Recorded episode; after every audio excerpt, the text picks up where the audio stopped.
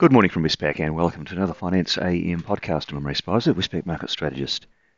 In the financial markets overnight, we saw the US dollar steadying after a bit of a fall over the past week, and short-term bond yields rose very slightly.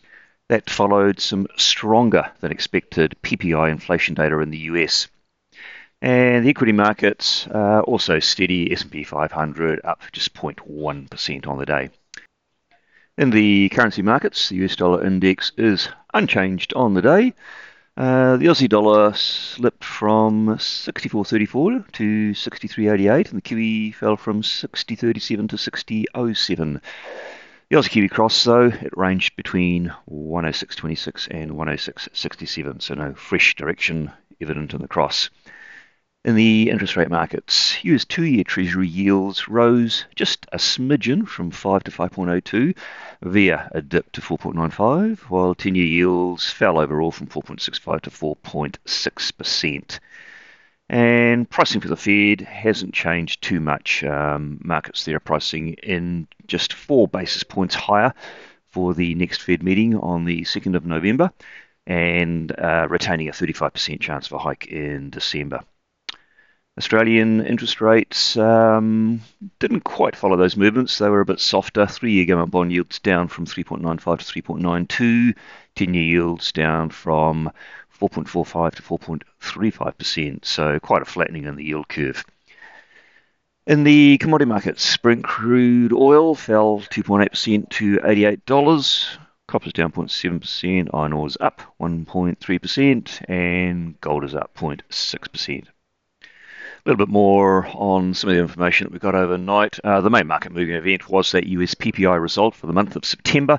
It was stronger than expected, particularly when you take into account some back revisions, so the annual pace of inflation actually rose. Markets are also keeping an eye on the Fed meeting minutes. That's from the September meeting. They pretty much didn't tell us anything new other than what we'd already seen from the statement and the dot plots and the press conference. So they reiterated that almost all participants thought it's appropriate to leave the Fed fund rate unchanged, that the restrictive stance would continue to make progress on reducing inflation, and they should proceed carefully. That said, a majority did expect one more hike would be needed. We saw that in the dot plots a few weeks ago. And most participants did see upside risk to inflation. Fed member Bowman spoke, thinking that inflation remains well above the target and policy rate may need to rise further. That said, recently Bowman did say that multiple rate hikes would be needed. So although these are hawkish comments, they're perhaps not as hawkish as previous ones. Waller remained in watch, wait and see mode. And Bostic also spoke, saying he didn't think anything more needed to be done in terms of interest rates.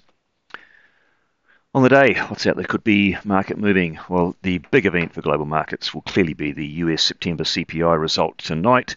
A surprise in either direction will have a significant impact on interest rate and currency and probably other markets as well.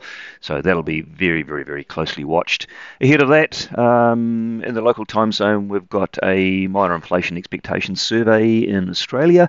In New Zealand, a couple of items there, food price index for September and the Ryan's House data. And in the UK, we'll get GDP for the month of August.